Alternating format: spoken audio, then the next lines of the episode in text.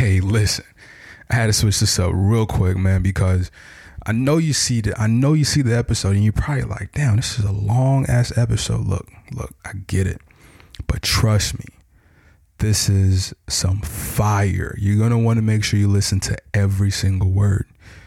Cue the intro real quick. Ah, be like saying Joe. Making that listen. Well, well.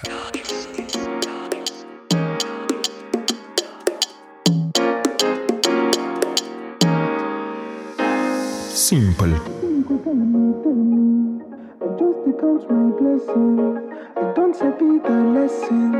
Nobody be perfect person. All right. You people are now tuned in to the greatest show you will hear this week. Thank you so much for tuning in, guys. You are going to be in for a treat as usual. If you haven't already, make sure you subscribe and rate. We thank you for already doing that. And if you find value in any of our episodes, please share because I know for a fact that if you find value, I know people who you know will find value as well. Thank you for that. Have you ever sought to understand the black experience? Well, this podcast is designed to take you through just that. You come to find out that our take on the black experience is a holistic one, combining the raw and vulnerable perspectives of immigrants from Africa and our African American counterparts. You'll go on a journey with us as we explore the stories, challenges, and life lessons that create what you see today with this complex yet rich experience. Now, as you listen, may your own experience deepen and may you find more peace with who you are. I guess some people might not understand why it's so important to be cool for a black man, but I know that when I was young, it was it was extremely important to be cool. You know, to walk cool, to talk cool, to be cool, to be perceived as cool. Nobody wanted to be perceived as corny. Nobody wanted to be perceived as being, you know, nerdy because that meant you were less than a man.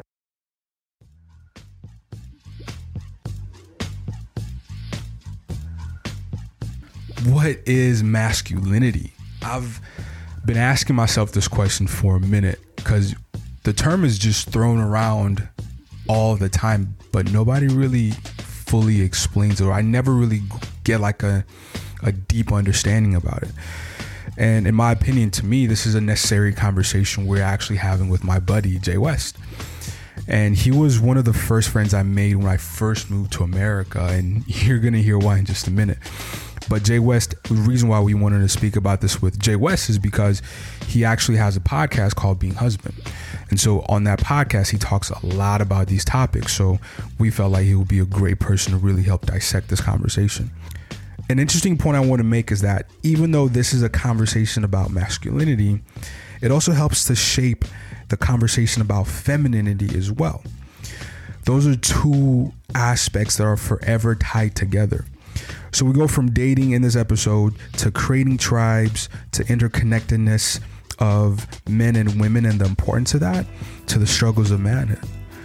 Check it out. Welcome, welcome, welcome to the village again. making that welcome, making that have a seats. We are in for a wonderful show today. and in the village with us, we have a an amazing human being. I have gone to high school with this guy. I've been, I've been knowing this guy for 14 years now. His name is Johnathan West. Johnathan. I love it. Far now? I love the energy. I just, I love it, man. This is great. This is Oh, this is oh, man. cool. Man. I love it. I don't And have my African accent together. It's coming. it's coming. And as you guys already know, it's your typical village boy, Chukwemeka. It's your boy Victor Soko Wanchi, Akam Soko, Samuel Sado. Y'all niggas gotta start writing that shit down. That's a whole sentence, man. But I'm super excited for this episode, man. We've just been chopping it up before the episode, and we should have just recorded because We we, we were yeah. talking about some really, really good stuff. So I'm excited for everybody to, to hear the conversations we have, but also just to pick Jay West mind. He's a brilliant thinker. He he's well thought out. He does his research, and he always comes to a coherent place. So you can always appreciate that. Yes, yes, yes, yes. So, um, as you guys listen, you guys are definitely, in my opinion, are are gonna enjoy a lot of you know the conversations that we have. So, quick plug in for Jay West. If you want to hear more, make Which sure you tune into his podcast, Becoming, Being Husband or Becoming Husband. It's being husband. Yeah. Okay. So we did. I don't know uh, why I keep saying Becoming Husband. We did a series, Okay. Becoming Husband. Okay, That that's be the what. word. Okay, yeah, yeah. Yeah. So be, uh, Being Husband podcast. You can find it on all the platforms um, that you can get your podcast from. Uh, you can follow me on Instagram. I'm actually taking a hiatus off Okay. that, and we'll talk about that later. Yes. Um, because I, it has something to do with masculinity and cultivating it. So, Interesting. um, but yeah. So anyway, yeah. Follow Aye, us on aye, everything. Um, Twitcher or Twitcher, Stitcher, SoundCloud, Podbean, um, everything, everything. everything. Overcast, Pocket Cast, Pocket Cast, all whole- that. Google, thing. Google Cast, all that. Google Podcast, all Oh, yeah. that stuff. Oh yeah. So, as you guys heard a little bit, um, we're going to be talking today about masculinity, Mm. right? What is masculinity? So, um, like I said, you know, I've, I've known Jay West now for um, 14 years now. Damn, it's a It's a long time. long time, man. 14 years, and you know, it's really it's really interesting to see the growth hmm of this human being, of this person become a man, you know. And I still learn a lot from you. Like, I don't know if you remember, bro. Like, we we will always have conversations on the phone, bro. Like, always conversation on the phone. And you were the first person who actually taught me how to think deeper, right? From our conversations, I learned how to think deeper from Wow. our conversation. Yeah, That's uh, real talk. man. Thank you. Um, Yeah. Thank God. Praise God. Yeah. That's wild. Yeah. Because I, in high school, I, I didn't know my my butt from a hole in it. so the fact that I could bestow that on you at such an age like that, that's that's pretty cool, man. That's God. Yeah, yeah. I was um and ever since then, like we would just always have like these these deep conversations at 13, 14 years old. Mm. And just it was it was really cool, man. It was really cool to, to have somebody to, to bounce those type of conversations off, right? And we get to do that today. Yeah. um, on the podcast. So Yeah, yeah. I think that's pretty cool. So yeah, boy.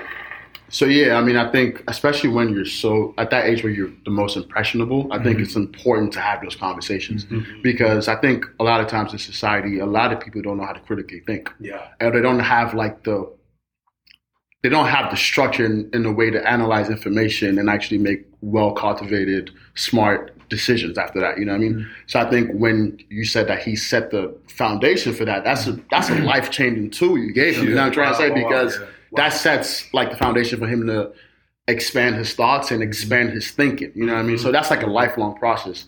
But I think, like you said, it is God. I think God uses us to touch different people at different 100%. times, and I think Jay West has always been like a good um, example of a man. So I think this is like a good fit for the conversation for masculinity, and because like the I haven't seen. Well, I saw you. Y'all gonna make me cry in this man. Come on, man. Watch out, man. I Watch saw out, Jay man. West. My allergies tripping, bro.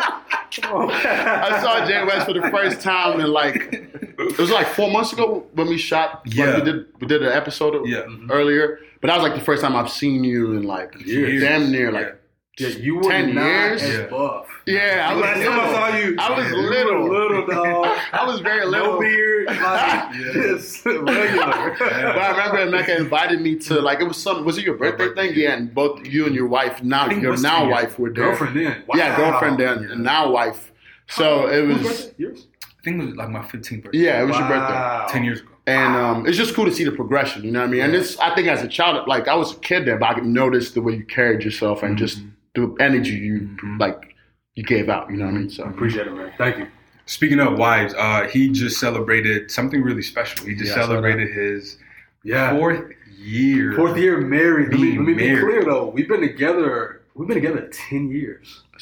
We we we got together 2010. I remember that. I remember, Yeah. you know, my, my earliest memory of you guys was I remember we were in history class. Mm-hmm. I want to say this was sophomore year or junior year. Mm-hmm. And history class, and she was sitting on the far right. I remember that close to the close to the front. Yeah. And at the end of class, I think you went to the seat behind her Yeah. and you started chopping it up. Yeah. He was smooth that about it. game. Hey, he was smooth. Hey, look, look, look. He, I'm sitting in the chair look, like he did. But he pulled up in the seat so smooth. Like it's it's like one of those seats where like uh it's it's like section, not section, but like it's connected. The Uh-huh. seat and the desk is connected. So I'm, t- I'm talking about like this man just like just like slid into the chair real smooth, like perked up a little bit, you know, gave him this little smirk. And I was looking at him, I'm like, damn, man, this nigga is spinning right now. And and I remember um, Man. I remember asked I think that was the first time her on a date. Mm-hmm. I think that was the first time her on a date. It was, like, man. damn. Yeah. And and ever since then, man, y'all That's been rocking real man road. shit. Yeah. That shit don't exist anymore like that. The dating culture. That's another Yeah. conversation. Yeah. Man. That's another. Con- Honestly, man, like I, I think that's something. I mean, we could talk about the dating culture if y'all want to get into it, because I think, man, y'all, if y'all single right now, yeah. It's a wild, wild west, man. boy, it's a gold rush. It's a gold rush. I don't, I don't, I don't. Yeah. I mean, Tinder changed everything, Mm. oh, and social media changed everything. Mhm. I mean, y'all Mhm. used to be, you know, in high school. I was dating Leah. I mean, I competed with five or six other guys. Yeah. yeah. Y'all competing with Thousands. the guys in the school and now her Yes. followers. Oh, for because sure. she's got a really good TikTok. And the random Mhm. people that pull up on Tinder that she gets to swipe Oh. right or left on. God bless Which is crazy. God Yeah. bless And- you. God bless you. God bless you. and the sugar daddies too. Yeah, don't talk about the sugar daddies, man. Yes. It's rough, bro. It's Yeah. rough, man. It's rough. Dating in 2020 is actually well, it was stressful. Yeah, we'll see. Now you That shit was got stressful. Yeah, Yeah, that shit was very stressful. I'm Mhm. not gonna stunt, bro, because like, and this actually is kind of you know a good segue into it, Mhm. right? Yeah. Because you know, as a man, like we're in a sense given like leeway on dating as many people as we can. Oh, for sure. You know what I'm saying? Yeah. And I feel like that's good and bad. That's good because Yes. obviously you have options, Mhm. right? Sure. But it's also bad because too many options too can really just have you Paradox get- of choice. yes, Yep. can get you paralyzed, and then you're like, ah, fuck, I don't even know if I want to settle down, or Mm. you know, I don't know if I want to like, you know, uh, uh, uh, lose all my quote unquote Freedom. hoes, Yes. Drop all my quote unquote hoes, yes, man. right? Because I'm enjoying this option, I'm Mhm. enjoying the the variety, Yes. but I know this shit doesn't satisfy me. Oh my Mm. gosh. You know what I'm saying? So it's like that interesting space where you're like, Yeah. man, I don't really want to date no more, but shit, I'm enjoying the option. Yes. Let me- So, sorry. So this is an interview for me, but I got a question. That's Yeah. a question because, um, did you feel like when y'all were dating? You can answer this first. Yeah. You got the mic now. Did you feel like when you were My host dating? better not be listening to Yeah. I'm joking. I'm joking. I'm joking.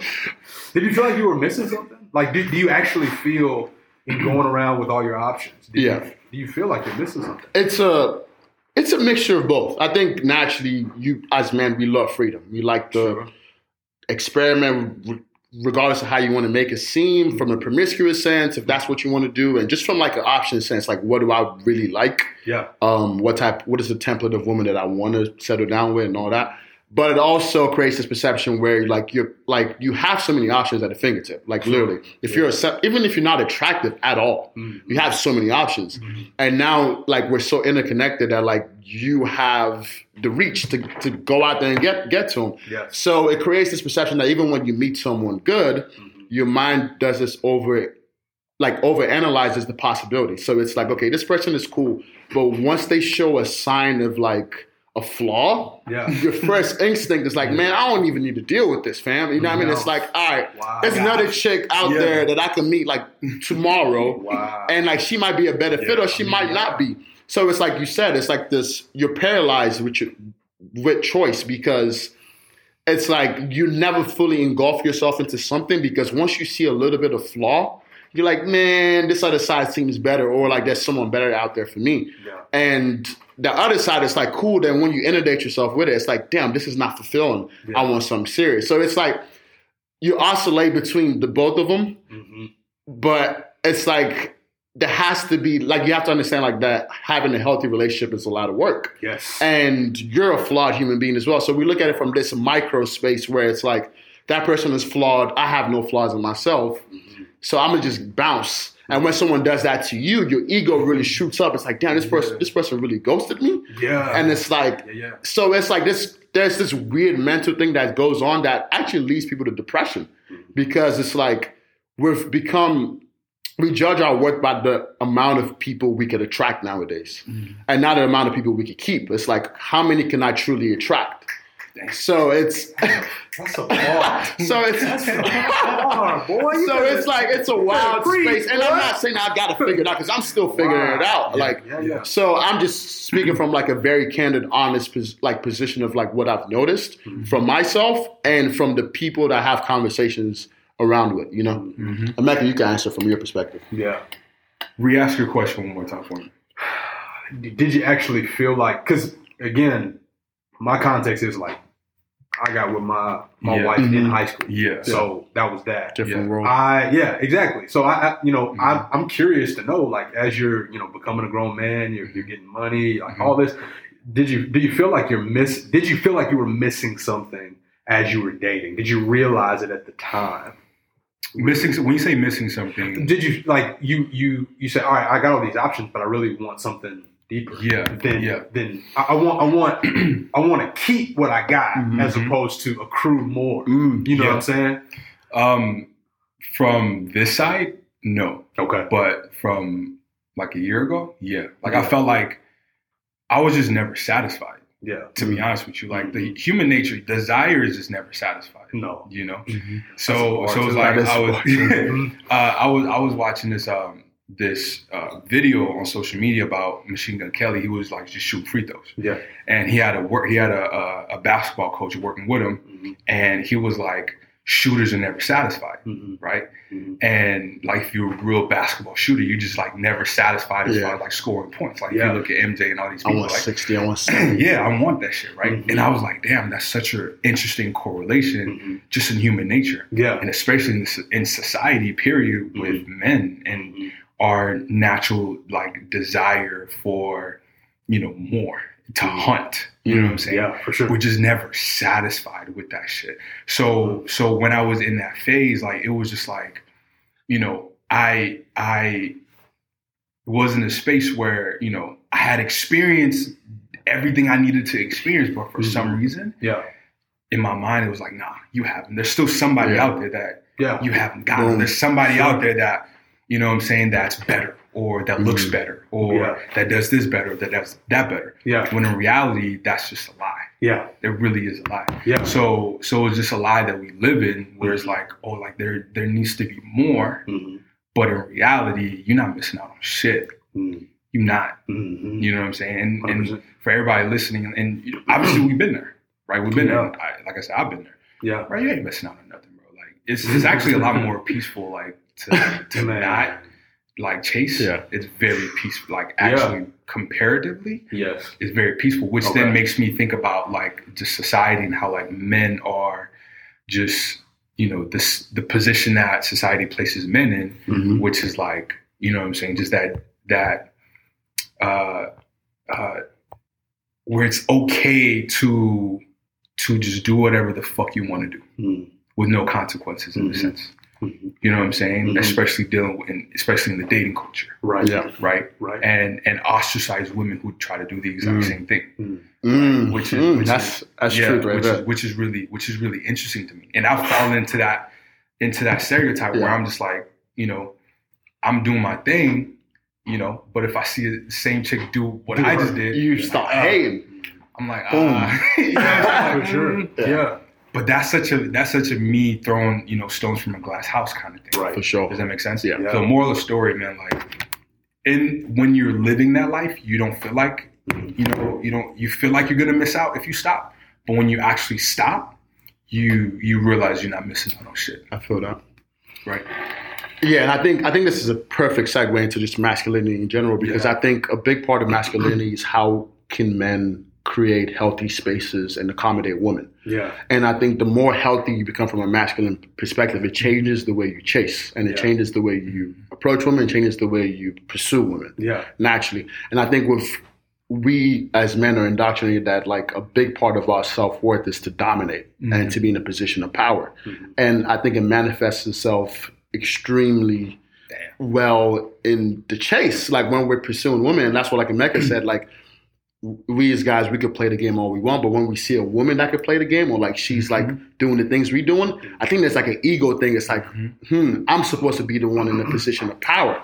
So it's not like that thinking doesn't only subjugate a woman, but it also represses us of like true healthy emotions. Yeah. So it's like a we sometimes we th- we talk about toxic masculinity and we think about oh it's just strictly women that were that are that get hurt by this, but in reality we get hurt by it as well because we become void of emotions, become void of compassion, become void of actually being able to show true love. Mm-hmm. And that's when you have conversations with a lot of men. You, like sometimes they don't really know how to show love, mm-hmm. and it manifests itself in the way they treat each other as well. It's like mm-hmm. sometimes it feels weird to tell your homie you love them. You know what I'm trying to say? Why is that? You know what I'm trying to say? For sure. So it's like I think the healthier we become, the it changes everything in general, especially with the chase and like being single. It looks drastically different. You know.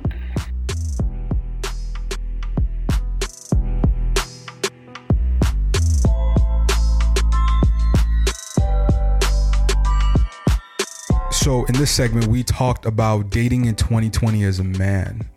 More specifically, though, as a millennial who is transitioning into manhood. And during that segment, you could hear that we're really in the space where we recognize the childish aspects of the current dating scene and growing into more of a mature perspective and the reality of the dating culture. Being a man in the dating culture has a tremendous advantage over women unfortunately but you know we get to truly explore our you know privilege and navigate the the options we have without really any repercussions. That's what i've noticed. And you know on the other side when this is overdone it has you know very very negative implica- implications to which it, it could actually lead to depression you know like what vic said. So, as we transition into this next segment, into the next part, we're going to be talking about the importance of family, the duality of masculine and feminine energy. I actually really, really enjoyed that part. So, keep listening.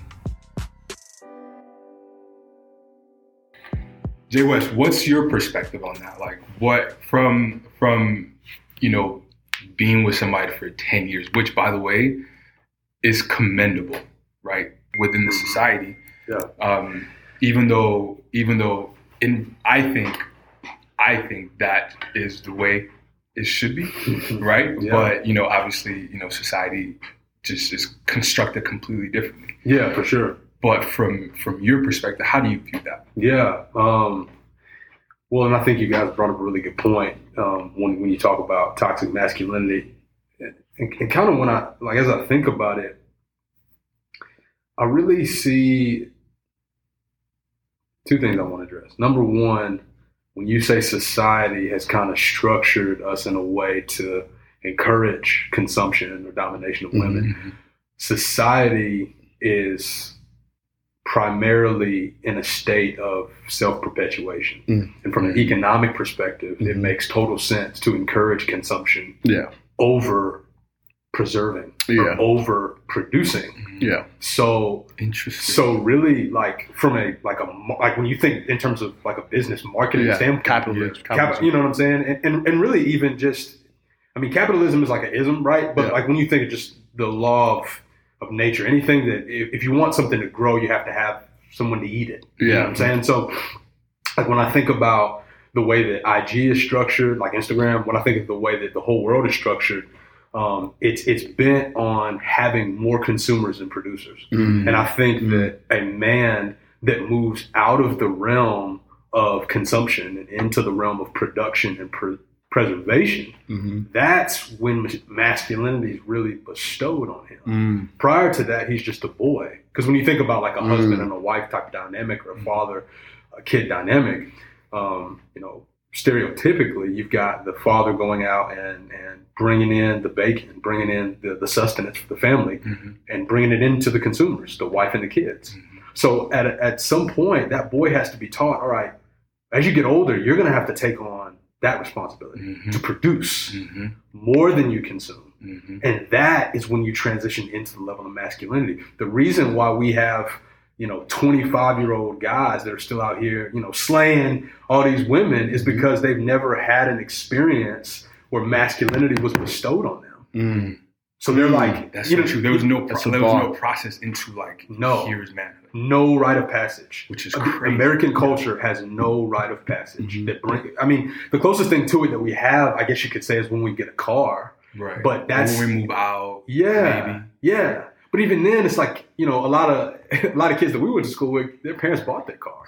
So really, you're just you're just making a consumer more of a consumer because they pay for all the maintenance, they pay for the Yeah. gas. You know what I'm saying? There's there's no sense in which that boy now says, "All right, now you must bear the cross. Mm. Now you must bear the burden of responsibility and being, so that you can provide." Mm. For, for the people that are under you, for the people that you're Yeah. responsible to shepherd. You know I love the fact that you brought that up because that's something we're actually going to get into a little bit later, as Yeah. far as like Cool. the dichotomy between like the the Black American man and the Sub-Saharan African man. We can right? talk about and like that. the similarities and like the differences, and, Yeah. and I've noticed that in Sub-Saharan African countries, like Mhm. there is some type of well, in like the villages, Sure.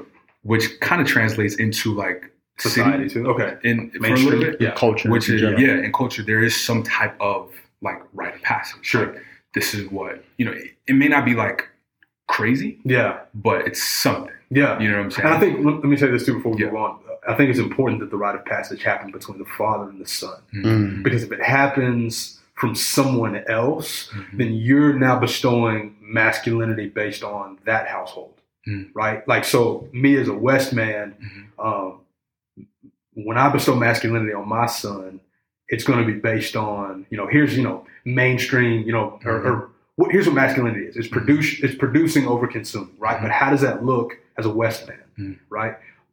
My you know Damn. I like to work with my hands. Yeah. So Yeah. as a West man, we we we, Yeah. we work with our hands. yeah That might be different from an actuary Yeah. Yeah. bestowing masculine on his son. Yeah. It might be different than than you calling guys, us, right? But so but but it's it's it's, it's masculinity broad scale, producing over consuming, and Yeah. we can just say that that's what it is. yeah, Yeah. And then underneath that umbrella, how does that look in the Emeka household? Mm. How does that look, or sorry, the Akoma household? How does that look in the Yeah. household? Did I pronounce that right? Sado. Sado. Same, same, same shit. What's so beautiful, man, is like You know you're. I feel like you're that is, and we're gonna get into that. But that I feel like that's like touching into like creating your own tribe. Yeah, it is. because yeah, it's sure. the same. Like here's like these are how Igbo people. Like when you Igbo, Mm-hmm. this is what Igbo people do. This Yeah. is what Yoruba people do. hmm Whereas it's like more of like a larger scale thing at that Yeah. point. You know what I'm saying? So to give you a quick example, I'm gonna highlight a tribe in uh, Central South Africa called the Maasai people. Now, when I came across these people, I, I thought this was very fascinating because they have a ceremonial process called the rite of passage. So, what they do is when you know boys reach a certain age, you know during you know puberty time, let's say 12, 13 years old, what they do is they actually uh, circumcise them without anesthetics. Anesthesia, uh, anest- uh, however you fucking say it. Uh, basically, where uh, you, they don't they don't get the pain numbed at all, right? Now imagine that. That's their way of becoming a man. And oh, by the way, they have to go through that entire process without making a sound. If you make a sound, that means you're not a man in their culture. So, you know, this is an example of, you know, some places in sub Saharan Africa that have quote unquote rites of passage that we were talking about in this segment.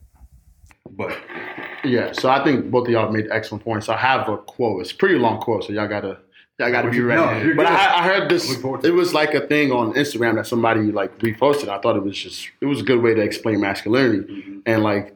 So it said there's a crisis of masculinity in our time that's rooted in two competing views of power.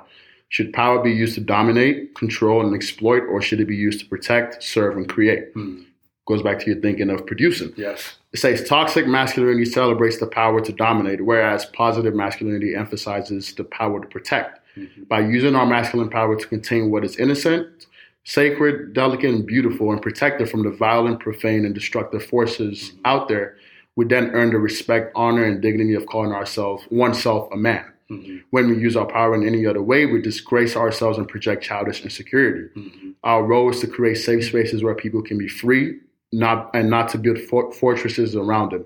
That is real manpower. Mm-hmm. So I think all flows with your thinking of um, producing, but I think also with when we talk about masculinity and you see it on social media and all these things, it's starting to have like a negative connotation. It is. So I think we need to like we need to disembody that because I think masculinity is a healthy thing at its base. Yes. But I think patriarchal Like- domination is where the problem comes in. Mm. So it's like how do we how do we understand what healthy masculinity looks like and how do we understand how it manifests manifests negatively as well but also not Yeah. conflate the meaning to think it holistically men are just evil and dominant and, Yeah. and toxic you know what i mean Yeah, I, I think, and, and you, you, that's a great point. And one of the things that I want to dissect, I want to push back on, is the idea that, um, you know, historically patriarchal um, society um, is, is something that's you know inherently tyrannical.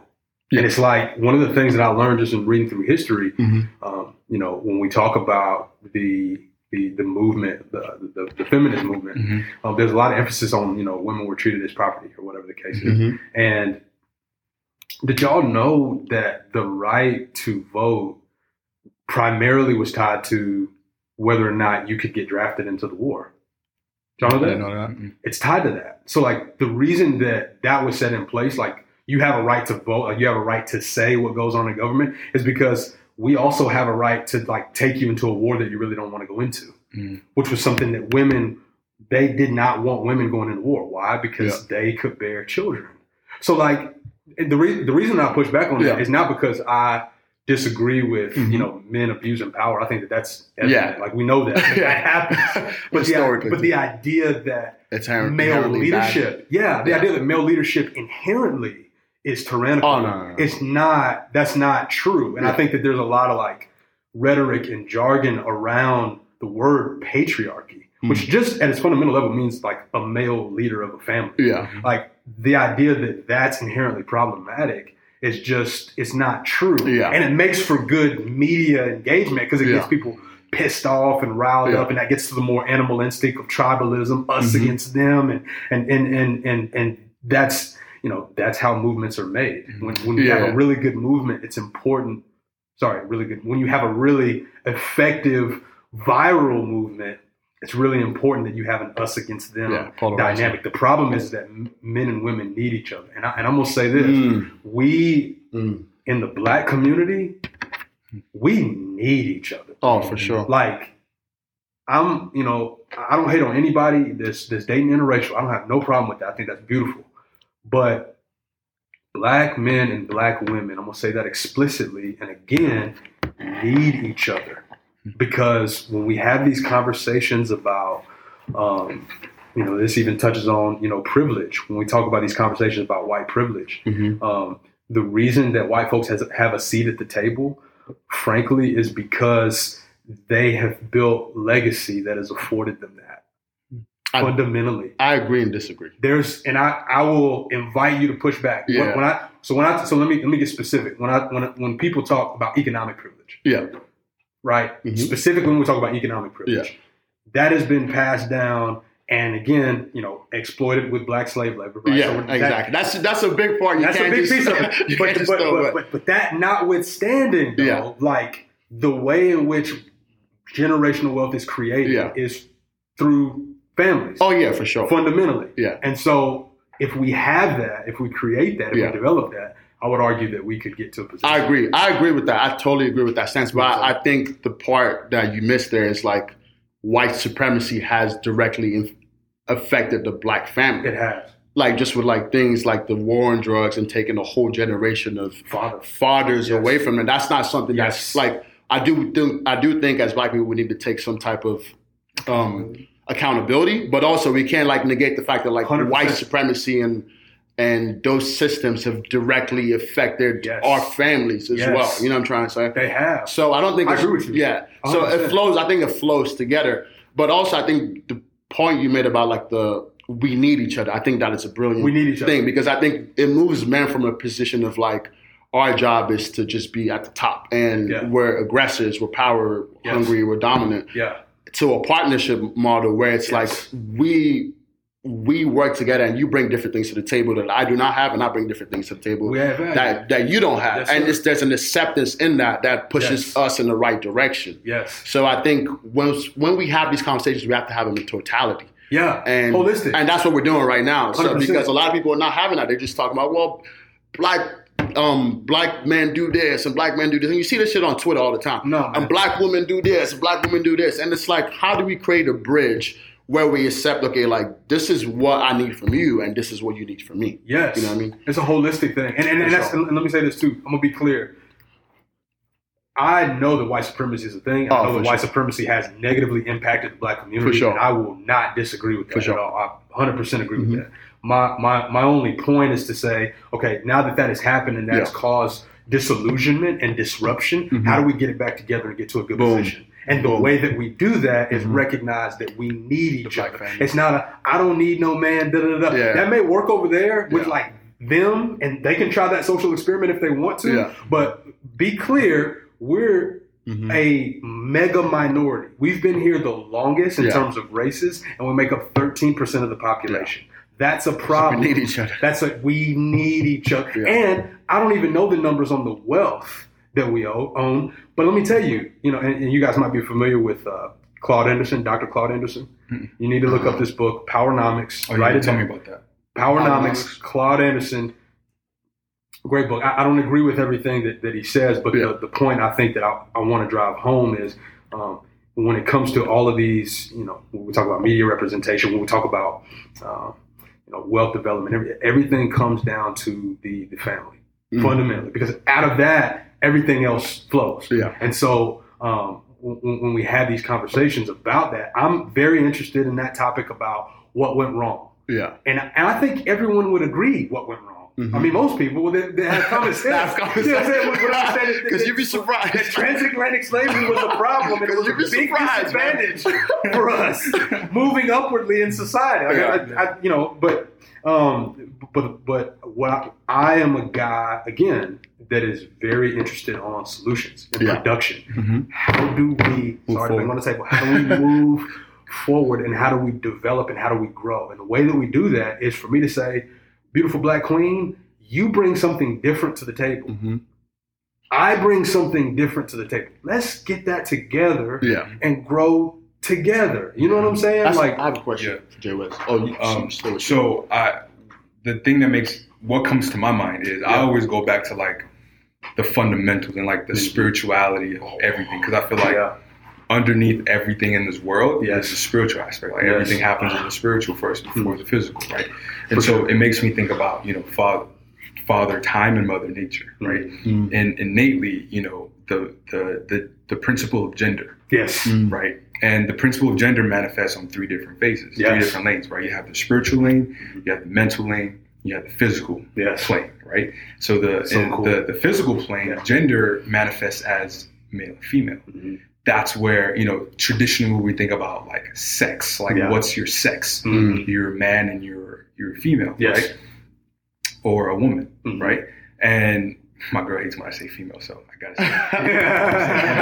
say so um, she, she's very uh, she she she's a very she's a strong feminist at heart. So that gotta right? respect Okay. that. Yeah. Right. Um, right. so and then and then we have uh, and then on the on the mental plane it manifests as your conscious mind and your subconscious mind, Yes. right? Mhm. And then on the spiritual plane it manifests as you know quote unquote based on the Kybalion like Mhm. father time and mother nature. Sure. Does that make sense? Mhm. So that's why we talk you know call Earth Yeah. mother nature. Yeah. And then we say father time because in nature, nature has innate qualities Yes. to be able to create Yeah. That that time just does not have. Mhm. But time needs that creation for it to manifest and produce fruit. Exactly. Does that make sense? Yes. So need each other. yeah, Yeah. So so to fundamentally break that down to on the spiritual level, like it happens every single where we look. Mhm. You know what I'm saying? Like the seed needs Time. the ground. Yeah. Yeah. And And the it seed needs needs the ground and it needs time to grow. to grow. Yes, sir. Ideas need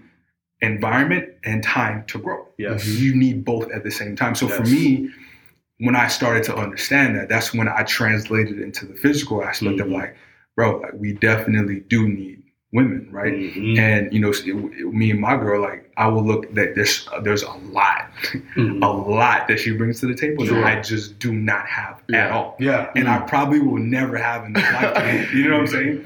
But it's almost like a, yeah, you need, you need a lot of time. But it's almost like a life hack, bro. Yeah. It's like Mm. a life hack to be able to have somebody like that. You know what I'm saying? Yeah. Like be able to combine. Yes. Yeah. And we can go so deep into that, but I'm, I've got I'm nothing sorry. but I, time. I,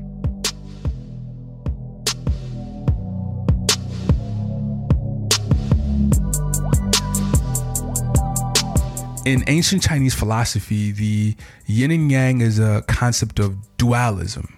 I think I'm saying that right. Dualism, maybe, who knows? Describing how opposite or contrary forces may actually be interconnected and complementary in the nature world. So I'm going to keep this really simple. So when you see the yin and yang, you see like, you know, the big circle and you have the light side and you have the dark side. So yin is the dark side of the circle. That represents the feminine the feminine aspect. It represents also the negative side. Now, this is really something that I found fascinating because the word, you know, negative naturally has a bad connotation associated with it, and rightfully so, right? You know, when things happen negatively, they usually hurt. The point I want to drive home here is that even though there is a negative aspect, it's actually what prompts prompts creating. For example, think about any success story. When does the person begin actualizing themselves? It's usually when you notice it's usually almost always after a negative experience had happened. Now think back to your life. Did you learn more from good moments or from bad moments? Some could really argue that the negative aspect could be the uh, the part that has the most impact on somebody. Now, the opposite, the yang, is the bright side of the circle. This represents the male aspect and is typically ascribed to the sun or positive principle. Now, even though the both sides are necessary, the concept here um, has led to the justification of the Chinese patriarchal system.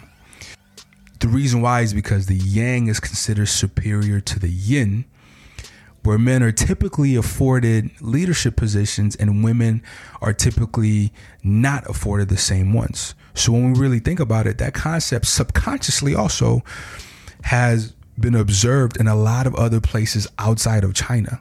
Now I'm actually really curious, like why is that? Okay, so we've talked a little bit about that.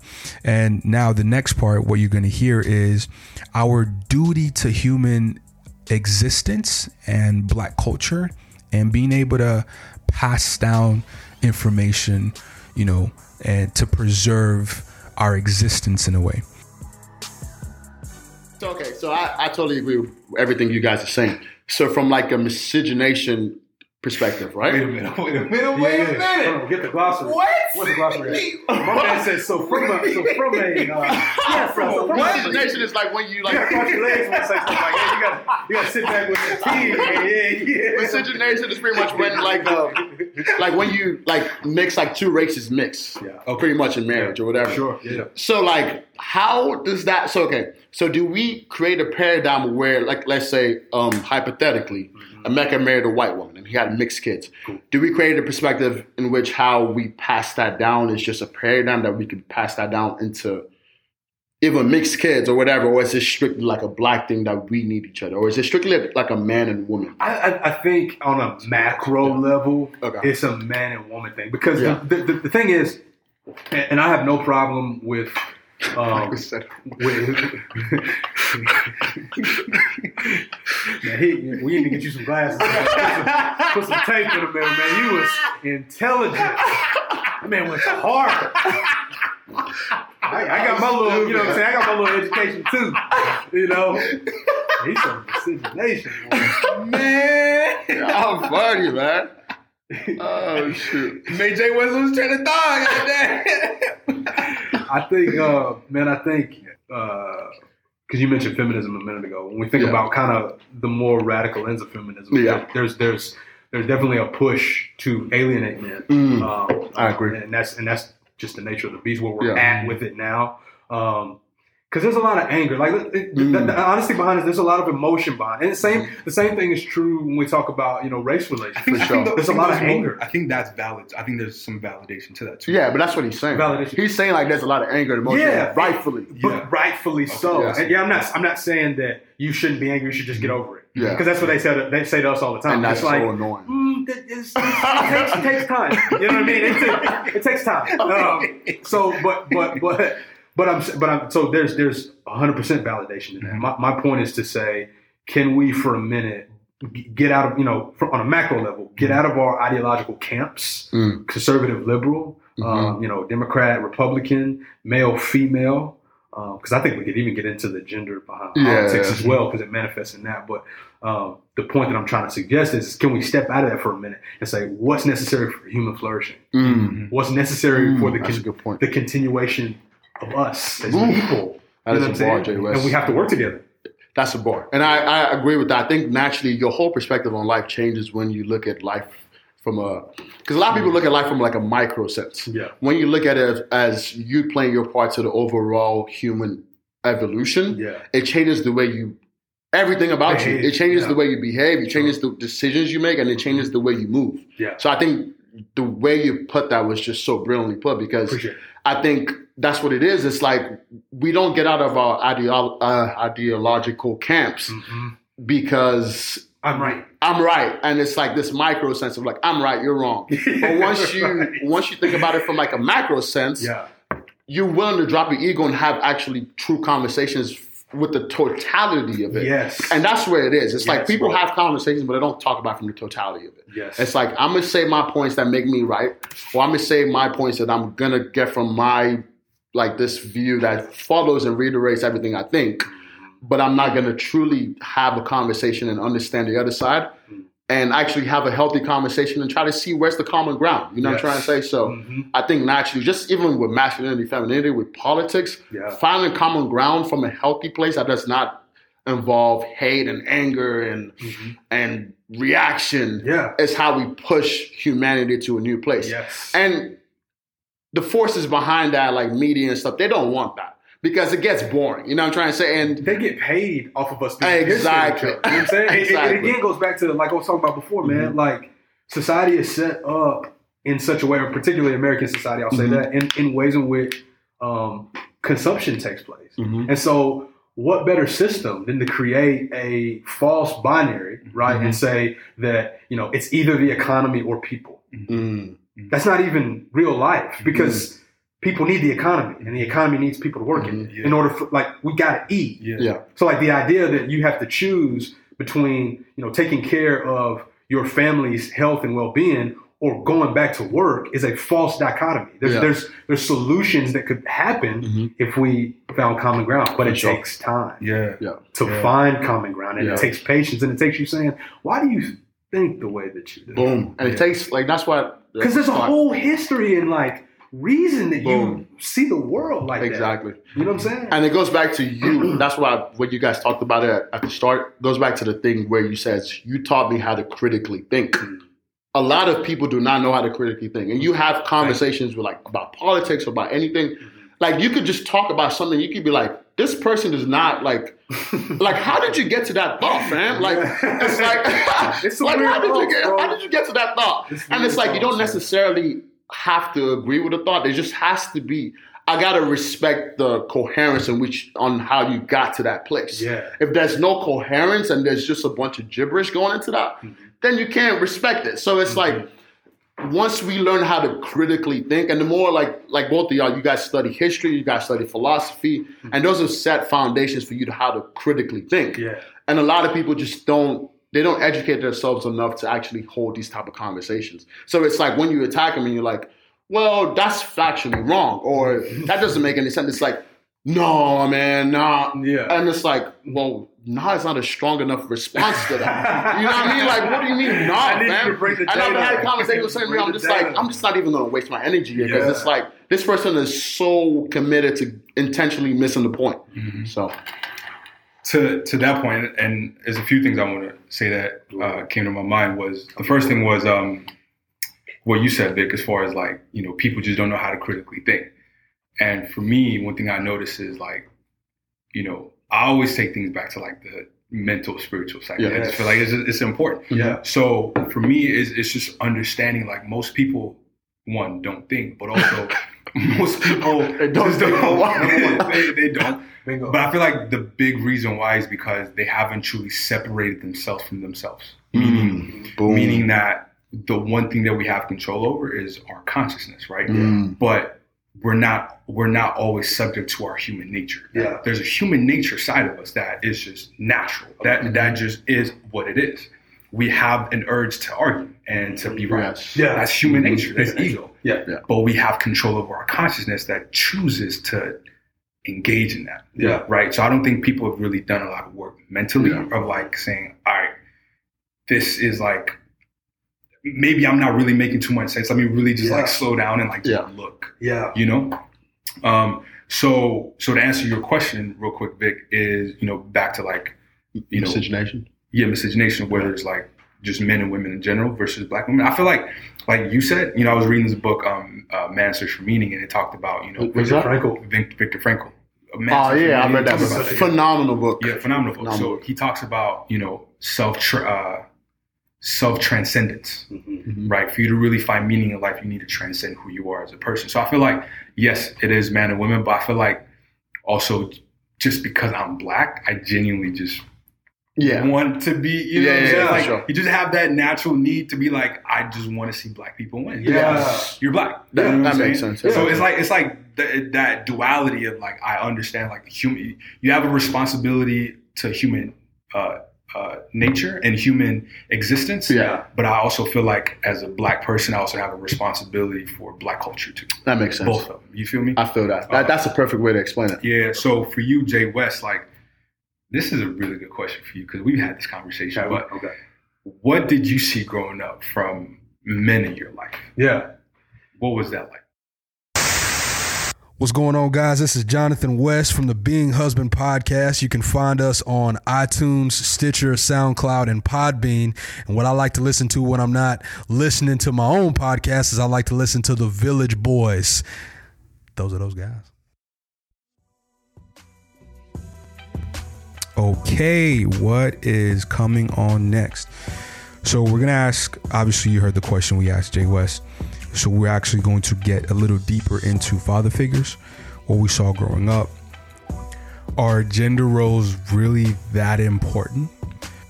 We touch on some of this, and I think it's actually really fascinating. But make sure you continue to listen. Man, so my dad, my dad's a pastor. Yeah. Um, and that's, you know, that's faith in God and, and Jesus Christ has been a huge part of, of my life, my whole life. Um, and so, you know, what I saw from my dad, man, um, my dad was a guy that really tried to live out uh, a life of sacrifice. Mhm. Um, and so he, you know, he was a big wig at Hershey Company for a while and um, realized that he wasn't giving enough time and energy to his family. And he realized that, you know, God called him into the ministry. And so he gave up a corporate job and, you know, was a full time minister and sold insurance on the side and Dope. took care of me and my sister and, um, you know, kind of helped elevate my mom and her career um, and made that a priority. It's a really good That's actually like lane, by the way. yeah. Selling insurance on the side? Yeah. I yeah, think yeah. so. Plugs. Like, yeah. Anyway, keep no, but yeah, man. So seeing that, I mean, kind of laid the groundwork um, for um, really who you know who I would become. One of the things that I think my dad and I would agree on, though, is that um, you can you can take that too far, and that's one of the things that I'm learning a lot. Mm. Like from a nuanced perspective, is like you can try to pour out so much for everybody that you don't take time to invest in your own Yeah. spiritual well-being. You know what I'm Mm. saying? Yeah. And so and so you you really you know I used to make fun of people that's like like self care. You know what I mean? Like you know what I'm saying? I used to kind of I used to kind of which- clown people like that. You know why? Yeah. Because well, here could be a reason why. Because self care is a feminine. It's it's more of a feminine aspect. Boom. Yeah, You know yeah, what I'm saying? yeah, for sure. So it made you feel But less what- manly. What's, what's funny is that it's seen as that. Yeah. But like most of the wisest men, when you think about the men in the like Jesus Christ. Yeah. Okay, after he got done preaching, what would he do? He'd go in the wilderness for like three days. And work on his It was like, mind. where Jesus at? He's, Yeah. And he's sitting over there just like praying, Yeah. fasting, Yeah. Self care. I still, I think, You know what I'm saying? I think energetically, Yeah. spiritually, Yeah. it is a feminine. To it- it is feminine Yes, because to receive. to receive Yes. and to create Yes. and to emotionally connect to. Hundred percent, You know what hundred percent, for sure. And I, and I, I think that you know, you know, I mean, you've talked about you know the well versedness of you with Buddhism and all Yeah, that. yeah. But but the, the idea of the yin and yang, right? There's Yeah. there's always a little bit of Mhm. the the the other Yes, in inside- us. yes. You know what I'm saying? Ah, Michael's a Yes. He's like, he loves Buddhism, man. He like, loves damn. it. He loves it. But but that's you know what I'm saying. That that's that's you know it it comes as no surprise. You know when you when you, you look at scripture and you see um, you know the the father passing down wisdom to the son like that that act of receiving Mhm. something is a feminine Mm. You know like you say a very Mhm. feminine uh, response Mhm. um, and so I, I think that what what I think is amazing about scripture and a lot of that, you know, Old Testament thinking is that um, it wasn't, it, it, it, it's not, it's not super dogmatic. I think we kind of made it dogmatic, Mhm. and and and it's it's really more based in reality Mhm. than I think in Yeah. in legislation. Mm. And um, Legalism. you know, a lot of times legalism and legislation don't attribute or don't account for nature. Mm. They account for productivity and efficiency. Woo. Yes. That's a bar. You know what I'm saying? I can't even say nothing after that. I'm gonna just pass the mic. nah, but uh, but but that's the truth. I think for me, my perspective is like I grew up. My dad was in America when he he moved here when I was like one years old, and so my mom, just the way the family structure was set up in Nigeria, my mom had eight siblings. Eight siblings. One of them passed, so I think seven now. Wow. But um, she has three brothers Okay. and the rest are all women. And Wow. she's my mom's the oldest, and I think my uncle is like fifth. You know what I mean? So like I still had male figures, and like naturally, like family friends would be around. Like my aunts got married, so I had those like versions of like fathers, and they just took me in. So like my my mom's younger sister, the one right below her, I call her husband that because a lot of like the literally the framework of being a man I learned from him. Wow. Like I Okay. spent a lot of my time growing up, and they have a kid that's like a, a week and a half older than me.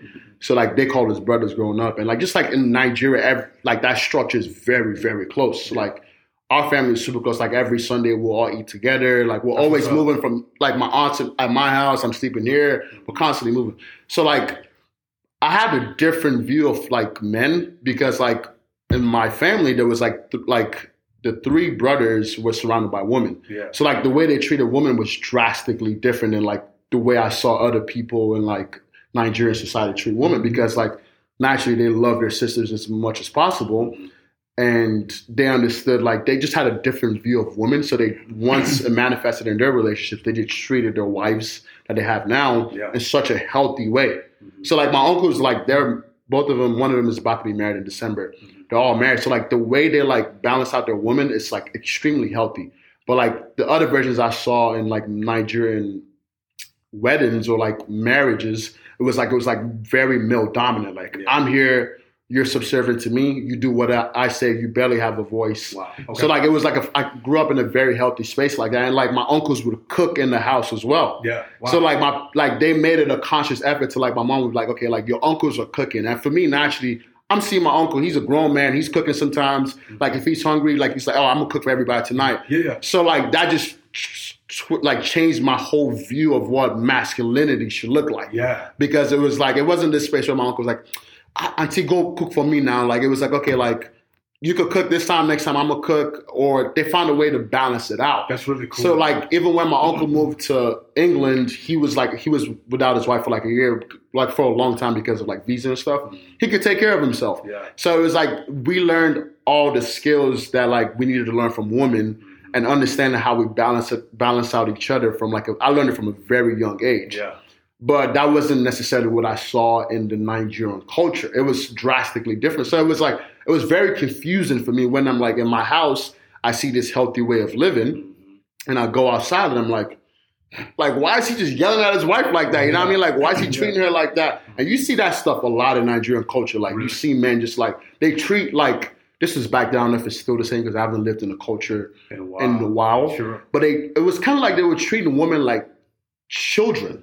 Mm. It was like very like, okay, I'm here. I'm I'm the oga. Oga means like I'm I'm the Yeah. the master, Yeah. and you're below me. You know what I'm trying to say? So it was like there was a weird dichotomy growing up where I was like constantly like trying to figure out, okay, which way is the healthy way to to Mm. to act? Because as a child, you really don't know. You're just seeing shit and you're just picking it up. Right. And sometimes you pick up shit that you don't even want to pick up, just out of just subconscious wiring. Mhm. So like I think the older I've gotten to understand the way I've understood how to look at it from both lenses. You know what I mean? Because I've seen both sides of the spectrum. Yeah, I think I think so many people get caught up on who does the dishes. Yeah. Mm-hmm. Shit You know what I'm saying? that. Shit like that. And it's like, so bro, dumb, you have to understand. And you brought up a great point. that Yeah. There's there's a nature to man and there's a nature to woman. For sure. right?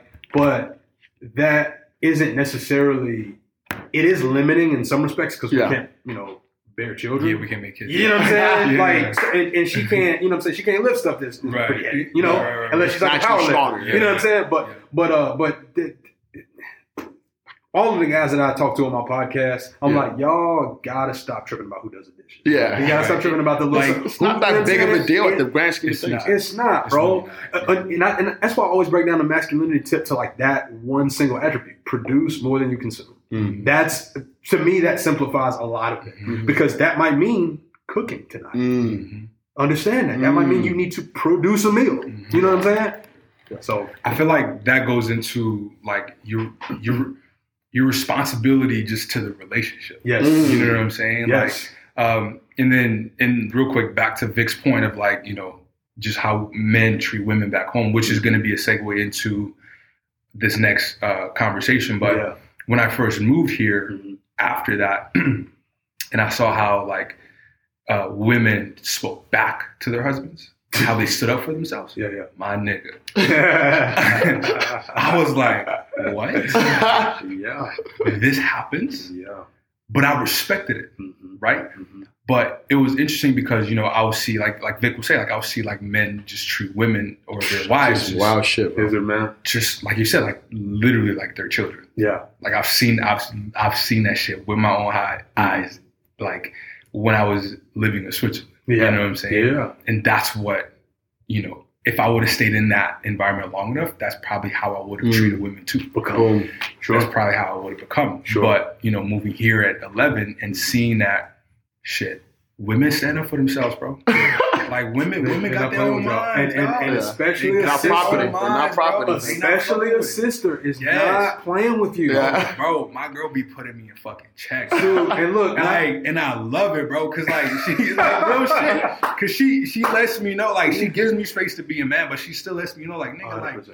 Don't You gotta act- don't act like- up. Yeah, Yeah, don't, don't act up, don't man. act twisted. you know what I'm saying? Y'all still.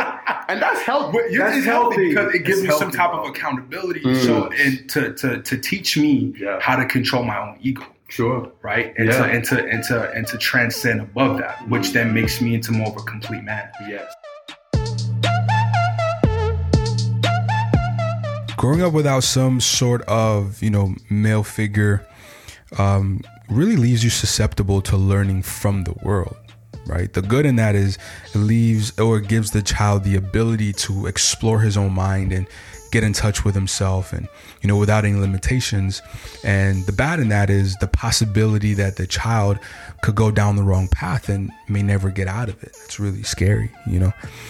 And you know, about 23% of children today live with single mothers, which is the second most popular family arrangement in America today. As amazing a job as single mothers do, the family structure just fundamentally is not complete, which can lead to areas in a child's life that won't be as nurtured. And that's just reality. You know, and as a brand, we see the importance of having these types of conversation that forces one to think and help reshape perspective. Okay, so here's what's coming up next. We are going to talk about, which it's going to be pretty interesting, uh, how we relate to each other as men. And how are we starting this off? We're going to start this off with a story by Vic. It's actually a pretty funny story. Listen to this. Yeah, and I think also it like it moves even from like a relation to women. I think it's just in I have a story to tell, but like in general, just like how older men talk to even younger kids sometimes it's just very unhealthy. Mm. You know what I mean? Like it's just very like, fam, like why you why you got all this ego with you? You know what I mean? Because I remember when I went back to Nigeria, this was like about eight years ago. I was how old was I? About six, I can't. I'm 24 now. What, how, I'm not good at math. Math's not my strong. My, not my strong. 16, I think. Whatever, man. Y'all, y'all, y'all, y'all, y'all can figure this shit out. Which I calculated. so I go back. so I go back home, man, and um, I remember it was like my uncle's wedding. Me and my um cousins were in this room, and I guess we weren't supposed to be there.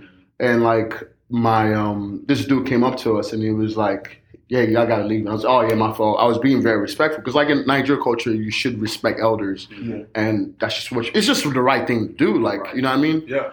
So like I'm like, yeah, I'm about to leave. Then this dude just starts going off on me. Like I'm I'm talking about like I ain't say nothing else. He's like, are you stupid? Like you're not supposed to be in this room. Get out of this room. Um, you guys are just stupid boys. I'm like, all right, come on, fam. Like, Yeah. like, and I told him straight, I was like, bro, look, I don't know you first of all. Yeah. And secondly, like I'm not disrespecting you in no way. Like I'm talking to you. I told her, hey, my bad. We're leaving. We're literally walking out. Yeah. And I'm like, I just don't understand why you feel like you could talk to me like that. And I think it comes from a position. It comes from yeah, like I'm a, I'm 16 years old, bro. Like I, I'm not no threat to you in any way.